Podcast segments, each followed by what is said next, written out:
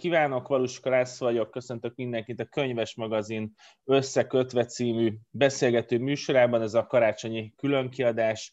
Könyveket és szerzőket ajánlunk hozzá ebben a beszélgetés sorozatban. A mai adásban Kepes András a Boldog Hülye és az Okos Depressziós című könyvével fogunk foglalkozni, és itt van velünk Kepes András, akit már is köszöntünk az otthoni stúdiójában. Szia András, köszöntelek téged. Szia Laci, én is köszöntöm a nézőket. Amikor kezembe vettem ezt a könyvet, sőt, még egyel előtt, amikor hallottam, hogy jönni fog ez a könyv, akkor a cím alapján próbáltam elképzelni, hogy mi lesz ez a könyv, és most, hogy elolvastam a hétvégén, azt kell, hogy mondjam, hogy egy másik könyvet kaptam, mint amit elképzeltem, és ezt, ha lehet ilyet mondani, akkor jó értelemben mondom, mert egy ilyen nagyon érdekes játékos könyv lett, amiben nagyon sok mindennel foglalkozol, ami téged izgat, lehet ez a boldogság, a depresszió, az elmúlás, a, akár a posztrusz korszak, de van benne egy nagyon finom önéletrajzi szál is, amit ezeken a témákon keresztül elmesélsz. Elárulnád nekünk, hogy mi volt a, az a kiinduló pont, ami, ahonnan elkezdted írni ezt a könyvet? Mert nagyon azon gondolkoztam közben, hogy vajon a boldogság, depresszió kérdése foglalkoztatott először, és ahhoz kezdtél el saját példákat hozni, vagy pedig a saját történetet kezdett el foglalkozni, és azt helyezted egy másik kontextusba? Kiinduló pont az tulajdonképpen Popper Péternek egy bombója, egy aranyköpése, ha úgy tetszik, amit évekkel ezelőtt, sok-sok évvel ezelőtt hallottam tőle, aztán az egyik könyvében is megjelent, ami úgy szól, hogy manapság az ember intelligens és depressziós, vagy boldog és hülye. Most nekem ez akkor is nagyon tetszett, úgy elraktároztam magamban, egyébként is elszoktam magamban raktározni olyan mondatokat, amelyek valahogy megfognak, és hát úgy dédelgettem magát a témát, és most valahogy úgy elővettem. Ez nyilván nem véletlen, tehát egyrészt manapság ebben a nagy elbizonytalanodásban az emberek javarésze elkezdett kutatni a boldogság után, vagy nevezzük, aminek ezt akarjuk. A nehézséget nyilván az okozza, hogy mind a négy szó, ami egyébként a címben szerepel, tehát a boldogság, az okos, a hülye, meg a depressziós, ezek olyan fogalmak, amit nagyon nehéz meghatározni. Úgyhogy azt hiszem, hogy nekem sem nagyon sikerült, nem is akartam. Egy gondolatmenet mentén elindultam, és a példákat vagy tudományból, vagy, vagy kultúrtörténetből, vagy a saját élettörténetemből vettem. Az utóbbit pontosan azért, mert amikor például pszichológusok vagy pszichiáterek könyveket írnak erről a témáról, akkor rendszerint valamelyik paciensük, vagy sok-sok paciensüket vesznek példaként. Én nem vagyok se pszichiáter, se pszichológus.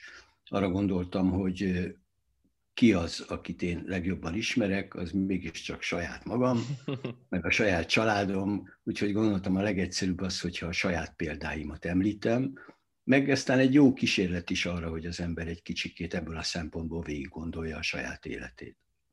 Igen, egyébként ez érdekes, hogy a könyv elkezd ezzel a boldogság és depresszió kérdésével foglalkozni, amit ilyen általános nagy kérdésként vezetsz be, aztán elindul a történet a saját példáiddal, meg a bár úgy saját, hogy abban most a család történeted példáit is beleértem, és aztán a vége az, amikor már a nagy társadalmi kérdések is megjelennek, tehát most itt a társadalmi kérdés alatt a Covid-ot is értem, meg azt is, hogy milyen az, amikor a, a, a fake news megjelenik a világban, és így elbizonytalanodunk, tehát egy ilyen nagy összegző ív van benne, és, és ebben nagyon sok helyen ö, azt éreztem, hogy, hogy az téged a te életedre ebből az új nézőpontból számodra is izgalmas rátekinteni. Tehát, hogy tudsz ebben a boldogság, depresszió, szomorúság kérdéskörrel egy új nézőpontot kapni ahhoz, hogy ezt az, össz,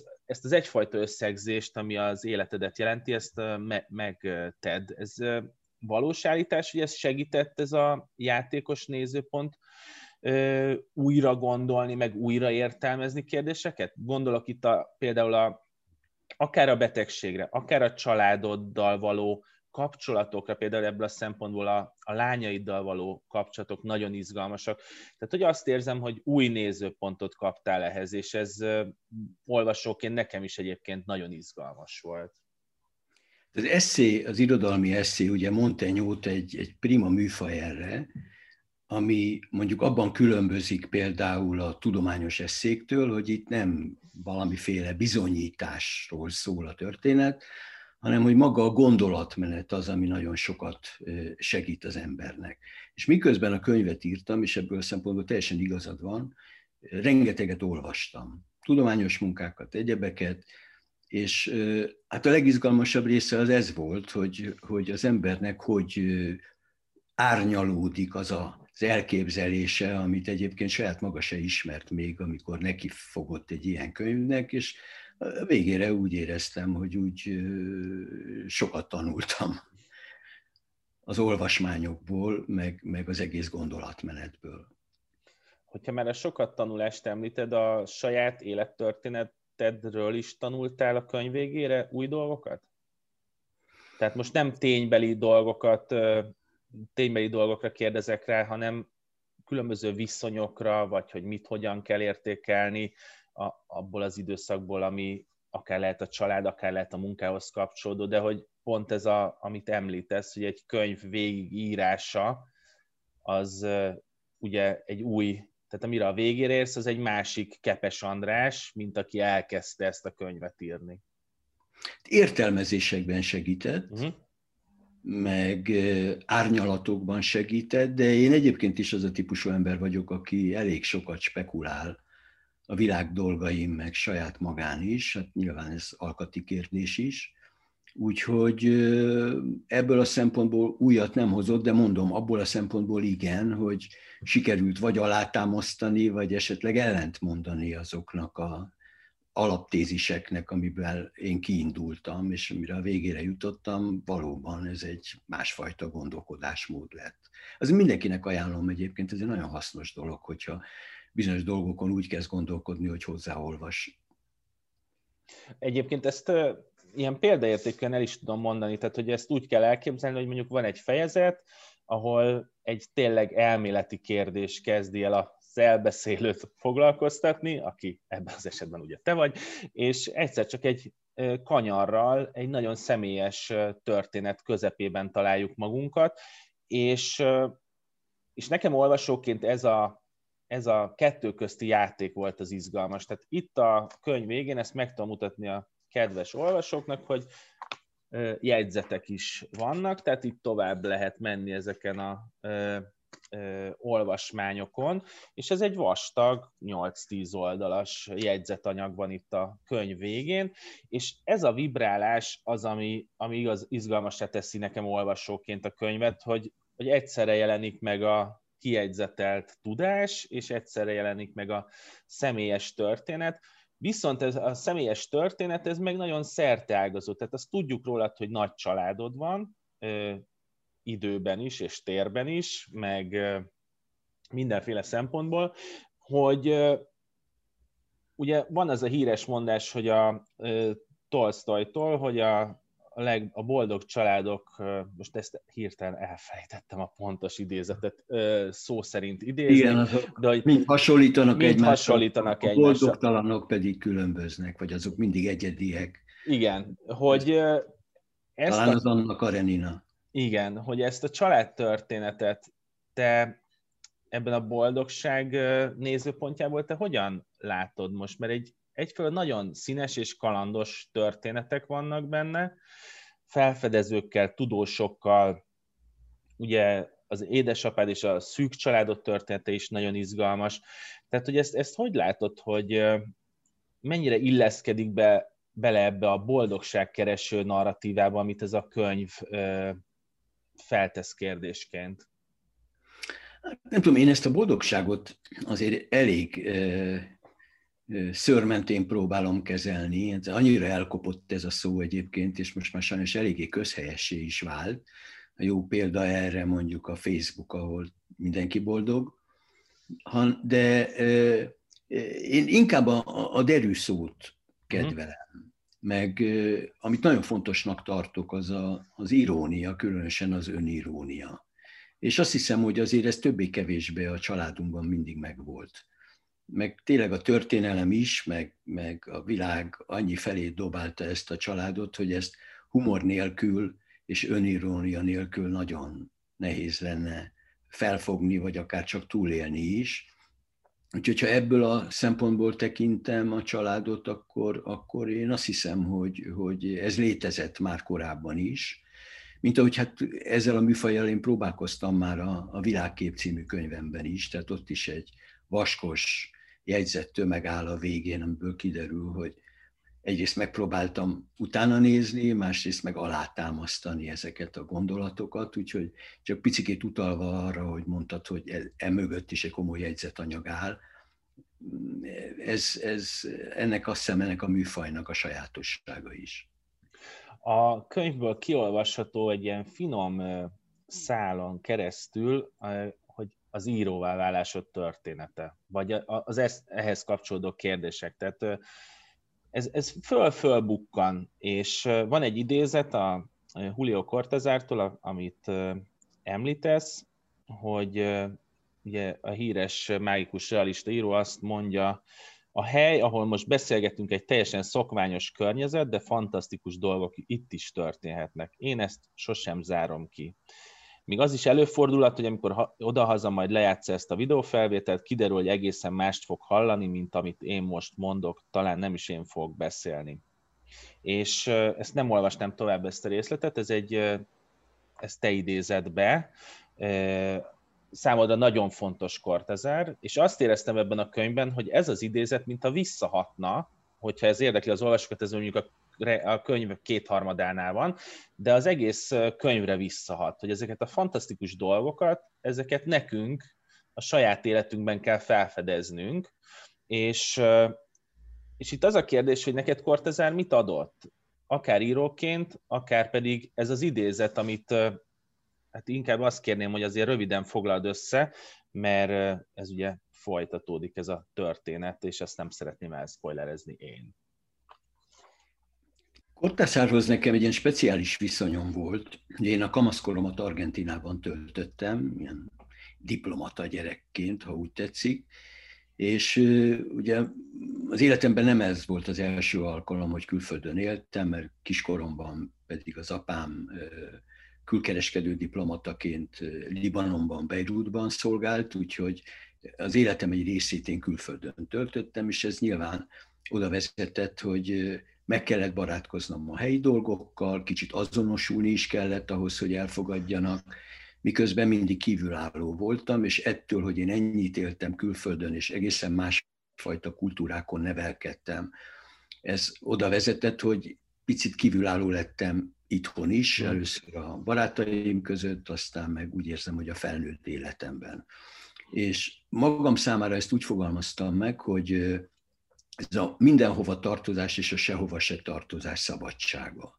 És ez volt az, amit egyébként Kortászárnál is éreztem. Ő ugye Brüsszelben született diplomata szülőktől, és Párizsban találkoztunk, később Párizsban élt, de otthon Dél-Amerikában európai volt, Európában dél-amerikai volt, és ez a fajta kettősség, ez már az első pillanatok kezdve vonzott engem, amikor egészen fiatalon kamaszként olvastam a nagy regényét, aminek a magyar címe az, hogy Sánta iskola, ami nem egy igazán szerencsés cím, mert szóval a, ez ugye egy, egy, egy népi változata annak, amit mi gyerekkorunkban ugróiskolának mhm. neveztünk, az egy kicsit talán találó, mert a sántába az ember elkezd úgy belebonyolódni, és a sántasághoz ennek nem sok köze van.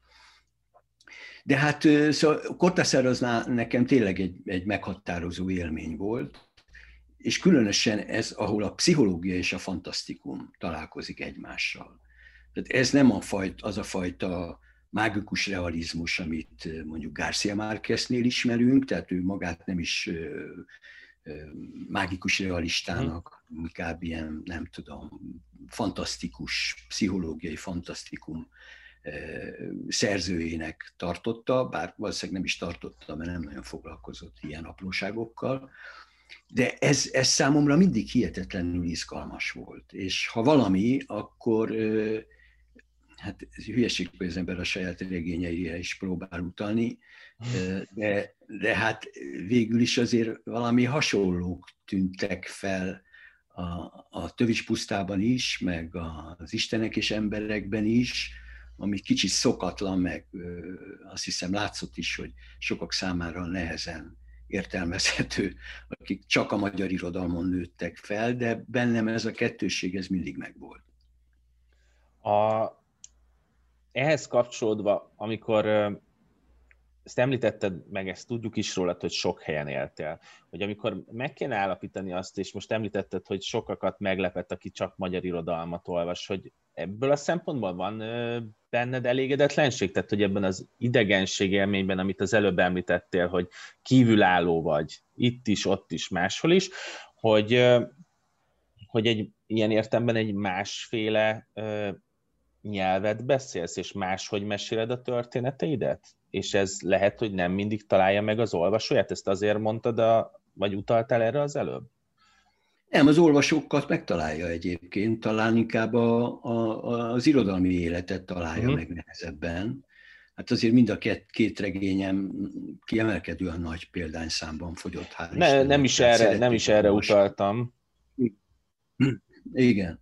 Hanem nézd, ahhoz, hogy értető legyen, amiről beszélek, hogy én nekem milyen élményeim voltak, és melyek voltak a meghatározó élmények, amikor én kamaszként Buenos Airesben éltem, akkor ott ugye már több csatornás televíziózás folyt, zárójelben megjegyzem, hogy amikor 70-es években Magyarországon elkezdtem televíziózni, még csak egy csatorna volt, mindenki azt nézte, de abban az időben akkor már Buenos Airesben több csatorna volt, és olyan commerce csatornák, amiket most mi élvezhetünk itt nagy számban itthon is, akkoriban egy kamasz gyerek számára az összes ilyen kosztümös baromságok, meg a, a különböző gicses, szappanoperák és egyebek világa, az teljesen természetes volt. Ráadásul én magántanuló voltam, ami azt jelentette, hogy otthon kellett tanulnom, kellett volna tanulnom, tehát egy évig jártam iskolába is, de mint hogy azt nem fogadták volna el már a gimnáziumban, ezért magántanuló lettem, most az időm egy jelentős részét vagy a tévéképernyő előtt töltöttem, vagy volt ott egy sarokra tőlünk egy rettenetes zoommozi, ahol három filmet vetítettek egymás után, bármikor be lehetett ülni. Ezek ilyen gicses amerikai történelmi, meg kosztümös, meg, meg egyéb filmek voltak. És aztán onnan szépen hazajöttem, és akkor elővettem Kosztolányit, és Moricot, és Krudit, és József Attilát, és a magyar irodalmat, és ez egy ilyen nagyon fura, ja, és hát a dél-amerikai irodalmat természetesen, és ebből egy ilyen nagyon fura mixtúra keletkezett, ami azt hiszem, hogy egy ilyen ö, alap, alapja lett annak a fajta gondolkodásmódnak, ami a, talán a mai napig rám jellemző. Tehát én nem vagyok annyira, ö, tehát nem csak egy csőbe látok, hanem több csőbe is. A, a több csőbelátás az, az fontos dolog, mert hogyha ilyen, meg kéne állapítani, hogy milyen témákat emelsz ki a könyvedben, és most nem szeretnék mindent kiemelni, de mondjuk ami engem meglepett, az az, az elmúlás halálörökség témakör, amivel, amivel viszonylag sokat foglalkozol, illetve van egy olyan társadalmi érzékenység, ami végigmegy a, a, vagy felelős, társadalmi felelősségvállás a köteten, ami, ami kifejezetten arra reflektál, hogy mik történnek most így az elmúlt ö, években, évtizedben ö, Magyarországon vagy, vagy a világban, és akkor itt lehet, lehet mondani a, mondjuk a Covid járványt, ami a, a végén szerepel, de vannak olyan fontos passzusok benne, amik mondjuk a magániskolákkal foglalkoznak van olyan passzus benne, amiben kijelentett, hogy te nőpárti vagy, és azzal a, ezzel a gender kérdéssel foglalkozik, ami ma most ugye folyamatosan elő-elő vesznek a, a közéletben, illetve van az a nagyon fontos dolog, ami a könyved miatt kifejezetten érdekes, hogy ugye, hogy az előbb említettük, hogy sokféle jegyzet készül, sokféle hivatkozás van, adatolva van, és a könyv végén mégiscsak az van, hogy a, a társadalmunk abba az irányba megy, hogy minden megkérdőjeleződik, és nem lehet tudni, hogy ahogy említed, Barack Obamának a videóján ő szerepel, vagy pedig össze van vágva egy olyan Obama, amit különböző videókból állítottak össze. Az első területhez nyúlnék vissza, tehát a, ezek a személyes témák, és ezt nagyon, tényleg nagyon óvatosan szeretném csak megkérdezni, tehát, hogy volt benned egy ilyen összegző érzés? Tehát, hogy ezt a könyvet úgy kell megírnod, hogy bizonyos értelemben nagyobb témákról összegezve elmond a véleményed, és azért vagyok óvatos ezzel, mert egy tök aktív ö, szerző vagy, és nem szeretném, hogyha ezt ilyen rossz értelemben értenéd, de mégis van egy ilyen, egy ilyen összegzés típus ennek a kötetnek. kívül van, nyilván ez életkori sajátosság is, tehát azért úgy 70 fölött és bármilyen hihetetlen, én már 72 is elmúltam, ilyenkor mindig illik, azt csak addig fogom ezt mondani, amíg egyszer csak ugyan várándítással tudomásul nem veszik, tehát amíg még úgy csodálkoznak rajta, addig fogom csak mondani. Úgyhogy Én ellenőriztem tegnap a Wikipédián, úgyhogy... Kicsit csodálkoztál, légy szíves. Szóval, hogy ez egy teljesen természetes dolog, hogy úgy 70-en fölül az ember elkezd összegezni én egyébként korábban is erre mm, fogékony voltam, de nyilván ez egy életkori sajátosság. Nem akarok semmit lezárni ezzel a könyvvel, de valószínűleg az életemről azért már még egy könyvet nem fogok megírni, mert már én magam is unom, úgyhogy most már csak valami másról. De Hát azt hiszem, hogy ez normális. Tehát, hogyha körülnézel egyébként a mai irodalomban, akkor azt látod, hogy Nádas Pétertől Bereményi Gézán át, szóval ugye a 70-es, 70-en fölüliek elkezdik a saját életüket boncolgatni, azt gondolom, ez teljesen természetes.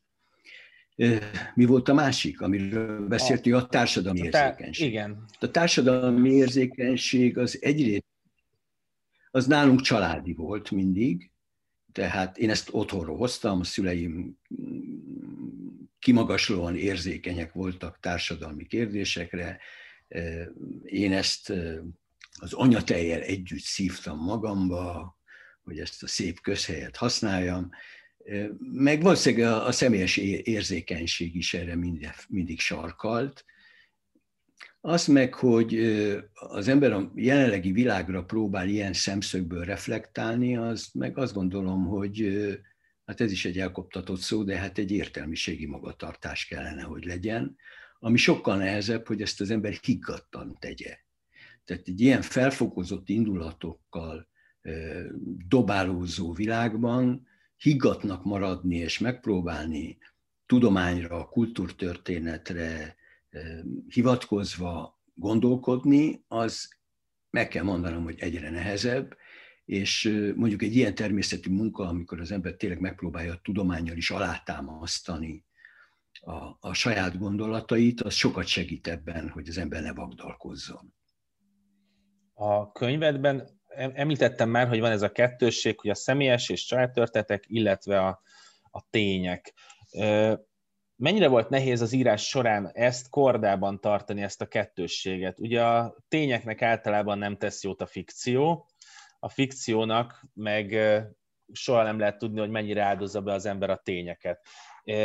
Nyilván ennek van egy narratívája ennek a könyvnek, ami nagyon fontos, és, és inkább az érdekel, hogy alkotóként mennyire lehetett ezzel játszani alkotás közben, mert most az olvasói élmény az egy másik, másik kérdés, de én azt látom a, a szövegedben, hogy bizonyos szempontból felszabadító volt az, hogy a tényekre jöhetnek családi történetek, illetve az is felszabadító tud lenni, hogyha a családi történeteket egyébként egy-egy tudományos megállapítással meg lehet erősíteni. És egyébként ezzel sokszor önironikusan, meg önreflexíven játszol is, hogy milyen jó, hogy egyébként ezt az idézetet ide tudom rakni a család történetemhez.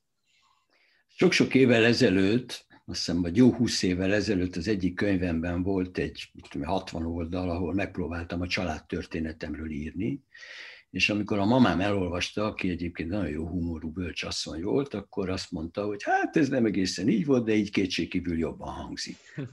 Úgyhogy amikor az ember családtörténetet ír, vagy akár csak a saját gondolatait próbálja mm, ilyen családtörténetekbe ágyazni, akkor azért előbb-utóbb kiderül, hogy azért ott is komoly szerepe van a fikciónak, és amikor fikciót próbáltam írni, erre hivatkozom is talán a könyvben, akkor is előfordult, hogy kitaláltam dolgokat, és kiderült, hogy az valóság volt.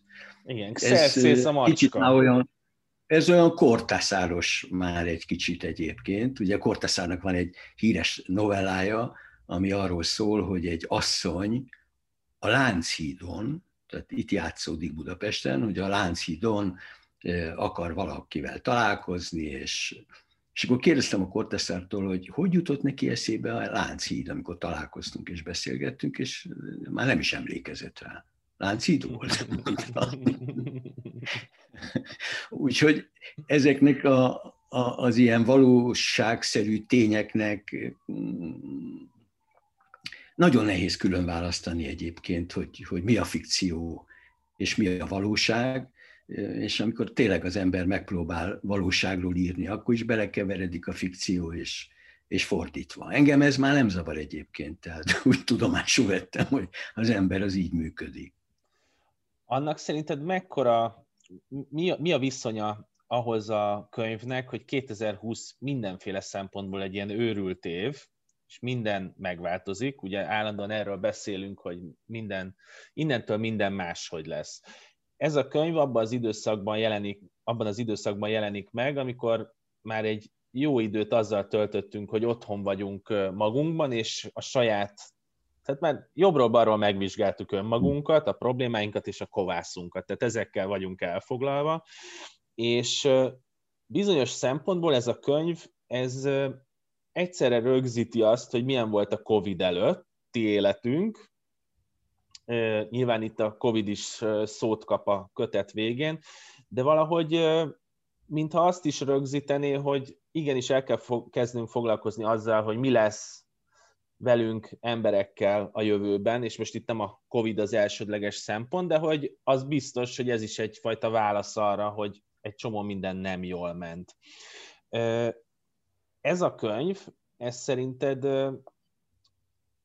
mennyire, mennyire annak a tehát mennyire annak a hatása, hogy lezárjon egy bizonyos értelemben egy korszakot, és most nem a személyes korszakodra gondolok, hanem, hanem egy ilyen társadalmi korszakot. Nyilván nem egy az egyben azt értem ez alatt, hogy ez a könyv majd tényleg lezár egy korszakot, hanem arra, hogy itt tényleg rögzíteni kell, hogy innentől máshogy kell gondolkodnunk kérdésekről.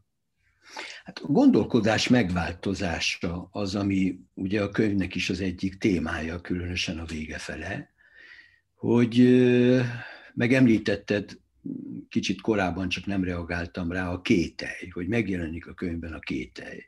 És én azt gondolom, hogy nagyon sokáig általában úgy gondolkodtunk, hogy nagyon szimplák az ok-okozati összefüggések. Ez azért nagyon veszélyes, mert hogyha az ember mindig azt gondolja, hogy legfeljebb csak egy-két ok van, és csak egy-két megoldás van, akkor nagyon könnyen megtalálja a bűnösöket, és megtalálja azokat, akiknek, akikre hallgatni kell, mert ők majd megmondják az igazat.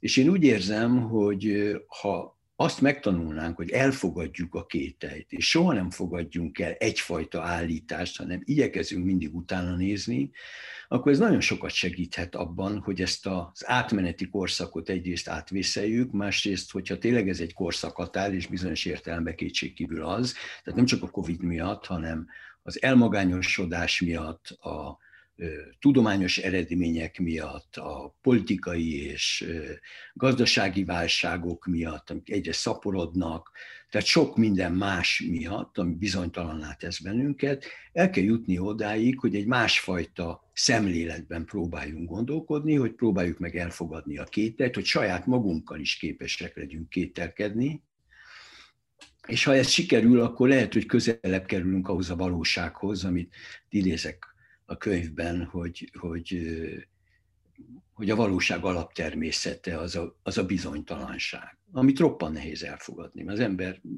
bizalomra és biztonságra született, ezt örököltük gyerekkorunk óta, és hogy valaki most azzal jön, hogy akkor majd fogadjuk el a bizonytalanságot, az, az egy nagyon nehéz, nagyon nehéz dolog. Egy utolsó kérdésem van, ez egy eldöntendő kérdés, lehet, hogy már sokszor megkaptad, hogy ha újra kezdhetnéd az életed, akkor boldog, hülye vagy okos depressziós lennél. Ha újra kezdhetném az életemet, akkor okos, boldog lennék, aki néha hülye és néha depressziós. Köszönöm szépen Kepes Andrásnak a beszélgetést, örülök, hogy ezt sikerült összehoznunk és mindenkinek javaslom elolvasásra Kepes András a Boldog Hülye és az Okos Depressziós című könyvét. Izgalmas lesz, nincs más hátra, mint előre. Boldog karácsonyt akkor András neked és családodnak, én és köszönöm szépen még egyszer, hogy itt nektek voltál. Is, én is kívánom nektek is, meg, meg a nézőknek is. Köszönöm szépen, viszont látásra!